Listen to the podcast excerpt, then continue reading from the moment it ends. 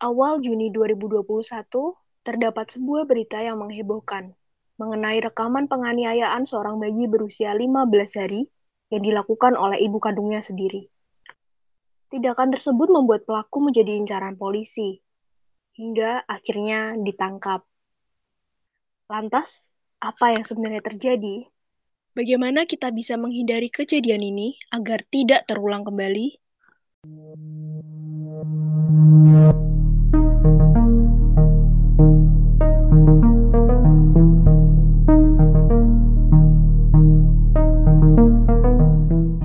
Yo semuanya, kembali lagi di Pemula Bicara bersama Brev yang kali ini ditemani oleh Peridot.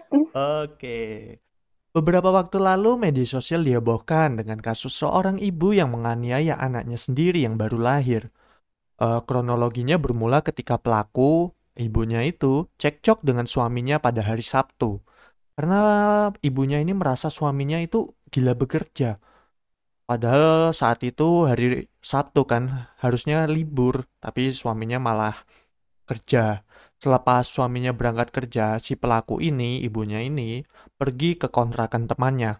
Namun, ketika ibunya pulang dari kontrakan itu, suaminya juga belum pulang, hingga akhirnya sampai hari Minggu, belum pulang-pulang tuh. Jadi, seharian lah suaminya ini pergi bekerja. Uh, karena merasa kesal, si pelaku lantas menganiaya anaknya yang baru berusia 15 hari. Merekamnya, lalu mengirimkan video tersebut kepada suaminya.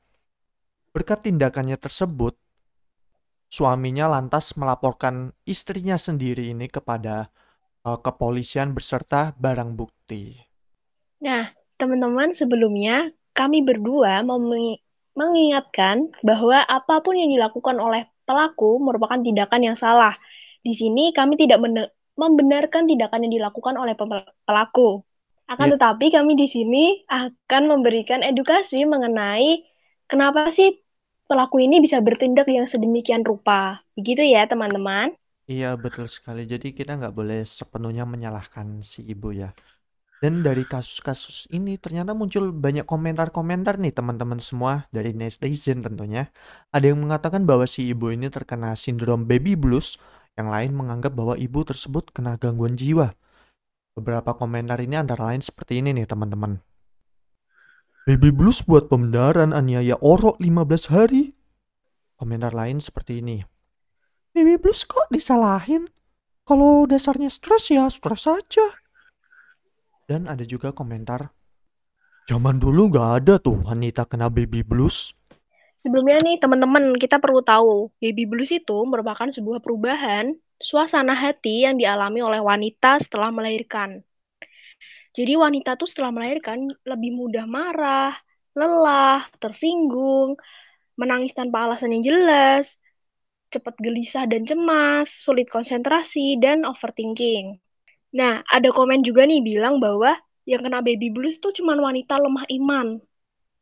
Padahal, semua wanita yang melahirkan itu bisa loh kena baby blues. Tahu nggak, Brev? Apa bahwa itu? ada data, iya, bahwa ada data yang menyatakan 80% wanita yang baru melahirkan itu selalu mengalami baby blues. Uh. Dan baby blues ini umumnya terjadi selama dua minggu pasca melahirkan. Tahu nggak penyebabnya apa, Brev? Apa tuh? Nih, pertama karena orang yang habis melahirkan itu mengalami penurunan hormon estrogen dan progesteron yang drastis. Hmm. Nah, uh, nurunan hormon-hormon ini jadi ada perubahan kimia nih di otak yang memicu terjadinya mood swing atau perubahan suasana hati. Jadi bisa aja karena kesinggung dikit malah jadi tambah masalah ya. Nah, mungkin bener.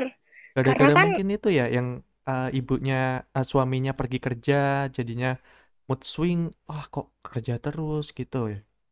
Iya, dan mungkin dia butuh temen, tapi kok suaminya kerja, bahkan dia libur, hmm. bisa kan? Iya, iya, bisa, bisa. Terus nih penyebab kedua.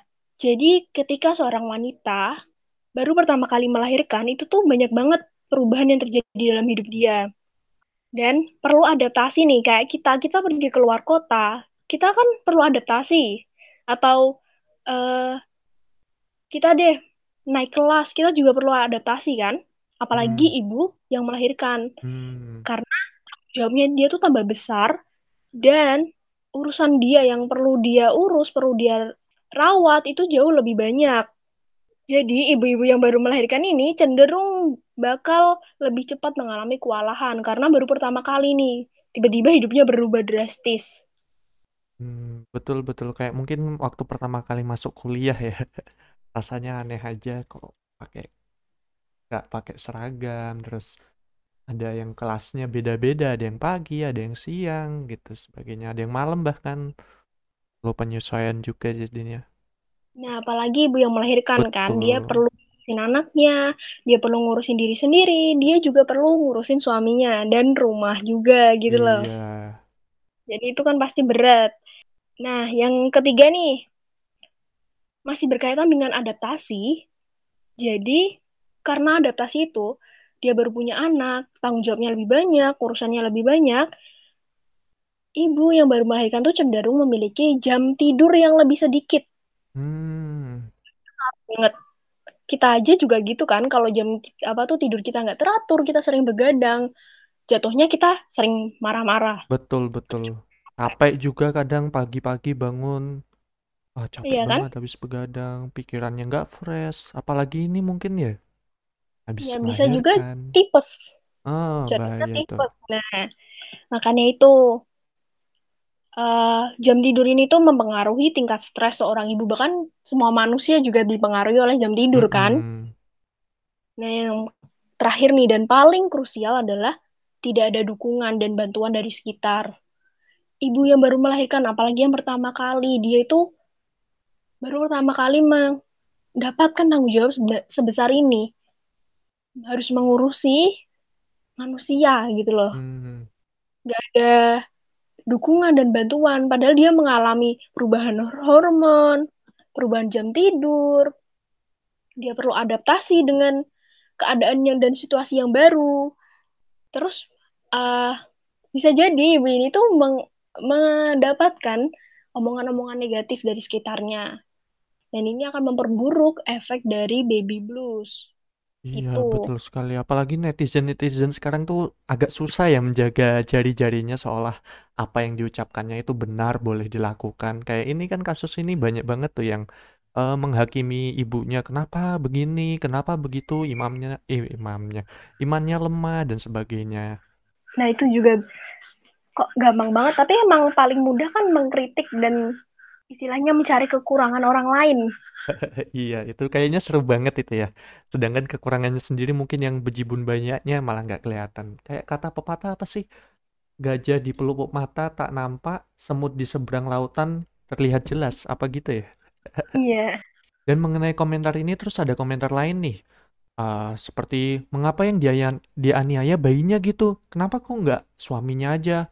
Terus ada juga lagi yang lain baby blues kayak apa kayak intinya tuh nggak usah nyakitin bayi siksa aja suaminya atau apa kayak ngilu gue dengernya gitu kata komentarnya Nah itu lebih gampang komentari gitu kan. iya uh, di sini ya disclaimer lagi bahwa kita nggak membenarkan tindakan pelaku.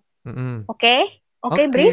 oke. Oke, kita berdua sepakat ya. Sepakat. Tetapi di sini bisa dijelasin kenapa sih kok yang jadi target dari uh, sindrom ibunya ini adalah selalu bayinya. Kenapa bukan orang lain? Hmm. Nah, ini dijelaskan dengan gini. Ibu itu mengalami perubahan besar dalam hidupnya. Hormonnya berubah, uh, jam tidur berubah, uh, siklus pokoknya siklusnya berubah, kondisi dan keadaannya berubah itu tuh beriringan dengan hadirnya sang bayi, dengan lahirnya bayinya gitu. Sedangkan orang-orang lain seperti suami, mertua dan lain-lain itu adalah uh, orang yang sudah ada sebelum perubahan itu, hmm. gitu loh. Jadi ini kenapa kok targetnya jadi bayinya? Uh, adanya tekanan sosial, terus ditambah rasa letih dan perubahan mood itu tuh dapat menambah buruk ikatan batin ibu dan anaknya dan ibunya ini tuh cenderung memiliki pandangan negatif terhadap kehadiran anaknya hmm. karena kan perubahan besar. Anaknya tiba-tiba lahir kok aku jadi kayak gini ya? Kok aku jadi serba salah? Kok aku jadi jadi serba ngerasa nggak cukup? Nggak cukup baik? Nggak cukup ini? Nggak cukup itu? Terus dia jadi gampang marah. Terus kok aku dikatain ini ini ya sama orang sekitar gara-gara aku ngelahirin bayi? Aku pikir aku bakal bahagia tapi kok kayak gini? Gitu. Hmm. jadi ibu memiliki perasaan negatif gitu terhadap kehadiran anaknya ini gitu Brave. Oke iya betul banget. Dan juga harus digarisbawahi ya bahwa baby blues ini tiap orang itu berbeda-beda efeknya. Ada mungkin yang biasa aja kayak hanya moodnya jelek ada yang mungkin sampai parah bahkan ada yang uh, kalau nggak salah denger itu pernah ada yang mau bunuh diri ya mencoba bunuh diri karena habis melahirkan ini efek dari baby blues juga. Jadi nggak hmm, semuanya bisa disamaratakan ya peridot ya. Kayak mungkin ada orang yang mengatakan aku dulu juga habis ngelahirin nggak separah itu nggak bisa karena ya memang efeknya beda-beda tiap orang mungkin bagimu itu ya hanya gitu aja biasa aja hanya mungkin perubahan mood swing yang biasa nggak terlalu tinggi tapi mungkin bagi ibu-ibu lain itu efeknya luar biasa ya. Nah, ben bener nih. Uh, ada kasus juga nih, Brace, tahun 2019 kalau nggak salah. Itu ibu membunuh anaknya. Hmm, karena baby blues Dengan juga. Ditikam, jadi inilah bahayanya kenapa baby blues itu perlu ditangani dan perlu perhatian lebih. Hmm. Karena ketika baby blues ini nggak ditangani dengan baik, nggak diselesaikan, nggak diperhatikan, ini tuh bisa berlanjut menjadi depresi pasca melahirkan. Jadi baby blues ini cuma dua minggu, sedangkan depresi ini bisa berlangsung selama satu bulan hingga satu tahun. Nah itu yang bahaya ketika baby blues tidak ditangani, efeknya adalah pertama tidak terciptanya ikatan batin antara ibu dan anak karena ibunya udah perasaan negatif nih ke anaknya. Terus ya tadi depresi pasca melahirkan dan bisa berujung pada kematian baik ibu atau bayinya jangan sampai kayak yang kasus itu yang anak tiga bulan ditikam sama ibunya karena ibunya mengalami baby blues tidak ditangani dengan baik akhirnya berujung seperti itu gitu Brave. Hmm. Dan ha, ada komentar lagi nih yang cukup perlu kita perhatikan ya. Komentarnya gini, ya tetap secara fakta salah bininya, kesalahan suaminya aja kita nggak tahu apa. Terus itu nyalahin kurang pengetahuan tentang sindrom penyakit mental Ya harusnya nyalain Menteri Pendidikan dong. Kenapa masyarakat kita kurang literasi? WK, WK, WK, WK. Ini lucu banget nih komentarnya, Brave. Maksudnya tiba-tiba dia nyalahin Menteri Pendidikan yang tidak ada tidak ada sangkut pautnya. Iya. Variabel yang tidak berkaitan dengan variabel yang lainnya disalahkan gitu. Hmm. Karena itu tuh penting, makanya dia kan komentar ini kan nyalahin orang-orang yang berusaha mengedukasi hmm. bahwa ini bisa terjadi karena baby blues gitu kan. Apalagi disertai kronologi bahwa suaminya ini sempat bertengkar dengan istrinya karena suaminya bekerja di hari libur gitu loh. Hmm. Ini menunjukkan bahwa ibunya tuh sebenarnya perlu dukungan, dia perlu ditemani, dia perlu teman gitu loh, dia perlu suaminya, tapi suaminya nggak ada. Kita nggak membenarkan, tetapi Makanya ini kenapa penting buat orang-orang itu yang komen bilang bahwa ini tuh ini tuh baby blues, betapa bahayanya baby blues, bukan karena nyalain suaminya atau apa, tapi orang-orang ini berusaha untuk mengedukasi, seperti kita juga berusaha untuk mengedukasi, gitu loh. Iya, iya. Kita kita bisa loh memberi edukasi tanpa membenarkan pelaku gitu, dan itu yang sedang orang-orang itu jelaskan. Dan kita jelaskan gitu loh. Gitu kan Brief iya betul sekali. Pokoknya kita harus memberikan uh, support ya kepada orang-orang mungkin istri kita. Ah istri. Kalau aku ya kalau istriku mungkin atau kerabat kita atau kenalan kita yang mungkin sedang hamil terus melahirkan untuk pertama kalinya kita harus memberikan support dukungan tidak menghakimi selalu mendengarkan. Juga mungkin kalau kita nggak mampu bisa meminta bantuan dokter dan tenaga medis yang ahli di bidangnya gitu Peridot. Selain itu ada yang bisa selain yang bisa dilakuin oleh orang sekitar seperti support, tidak menghakimi, selalu mendengarkan, meminta bantuan dokter, ada juga yang bisa dilakukan oleh seorang ibu. Apa gitu. itu? Misalnya kita nih nanti ketika kita melahirkan ada yang bisa kita lakukan untuk diri kita sendiri yaitu pertama jadi ada beberapa hal yang bisa di uh, kita, Anda dan semua perempuan lakukan ketika mengalami baby blues adalah jangan memaksakan diri untuk mengerjakan segalanya sendiri. Semisal kamu punya bayi, lalu kamu uh, kita ya kita nggak bisa atau merasa nggak mampu buat mengurusi hal lainnya karena masih berfokus dengan bayi, masih terlalu sakit untuk beraktivitas, bilang cerita gitu loh, minta pengertian sama suami, keluarga, minta bantuan atau bisa mungkin kalau ada uang lebih kita minta bantuan ART gitu ya. Jangan sungkan buat meminta bantuan orang-orang terdekat, itu juga penting ya. Oke.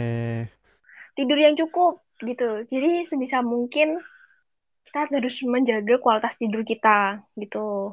Ini berkaitan lagi dengan jangan ragu untuk meminta bantuan orang lain. Jadi misal ibunya ini tuh merasa dia masih butuh tidur, tapi anaknya tuh bangun ngompol ya bant minta bantuan oleh pasangannya gitu kan. Oke. Yang ketiga, ibu harus tetap melakukan olahraga dan makan makanan yang berkualitas. Itu membantu nih uh, menjaga kadar hormon dan mood ibunya gitu. Terus yang keempat, jangan takut untuk berbagi cerita. Misal tidak berani cerita sama keluarga atau orang-orang terdekat, datang ke yang ahli gitu ya. Gitu deh. Ya pokoknya kita harus perlu support ya. Pokoknya dukungan mental itu sangat penting. Jangan meremehkan dukungan mental mungkin yang gak terlihat karena penyakit mental, luka-luka mental itu mungkin gak terlihat tapi susah sembuhnya dibanding uh, penyakit-penyakit yang terkena di fisik itu yang terlihat mungkin dalam beberapa hari atau waktu bisa sembuh terus iya. hilang yeah. penyakit mental itu susah. Kenapa yang nggak terlihat bukan berarti nggak ada gitu ya? Iya betul sekali yang terlihat bukan berarti nggak ada. Nah, dari obrolan kita tadi nih dapat disimpulkan bahwa kita tuh perlu ada edukasi dan keterbukaan mengenai topik-topik yang udah kita bahas di atas tadi. Mm-mm. Bukan karena itu benar, ya kan? Iya, karena menurutku ini juga topik yang masih tabu ya di masyarakat ya. Masyarakat masih jarang membahas hal ini. Mm-mm. Yang bisa dilakuin masyarakat malah hanya ngomentarin-ngomentarin, ngeritik-ngeritik kayak di media sosial itu. Netizen-netizen itu. Tapi mereka? mungkin kalau aku lihat tahun-tahun akhir ini, kalau aku lihat dari beberapa tahun akhir ini, edukasi mengenai baby blues ini sudah lebih baik daripada tahun-tahun sebelumnya gitu Hmm. Yang mungkin yang perlu ditingkatkan adalah bukan hanya kaum perempuan yang belajar mengenai baby blues ini, tapi kaum laki-laki, kaum yang uh, lanjut usia gitu, itu juga perlu ya. Iya, betul sekali. Uh, sebenarnya tujuannya itu tuh buat menghindarkan dari terjadinya hal-hal serupa lagi gitu ya, Brev. Iya, semoga aja nggak ada hal yang serupa atau mungkin lebih buruk.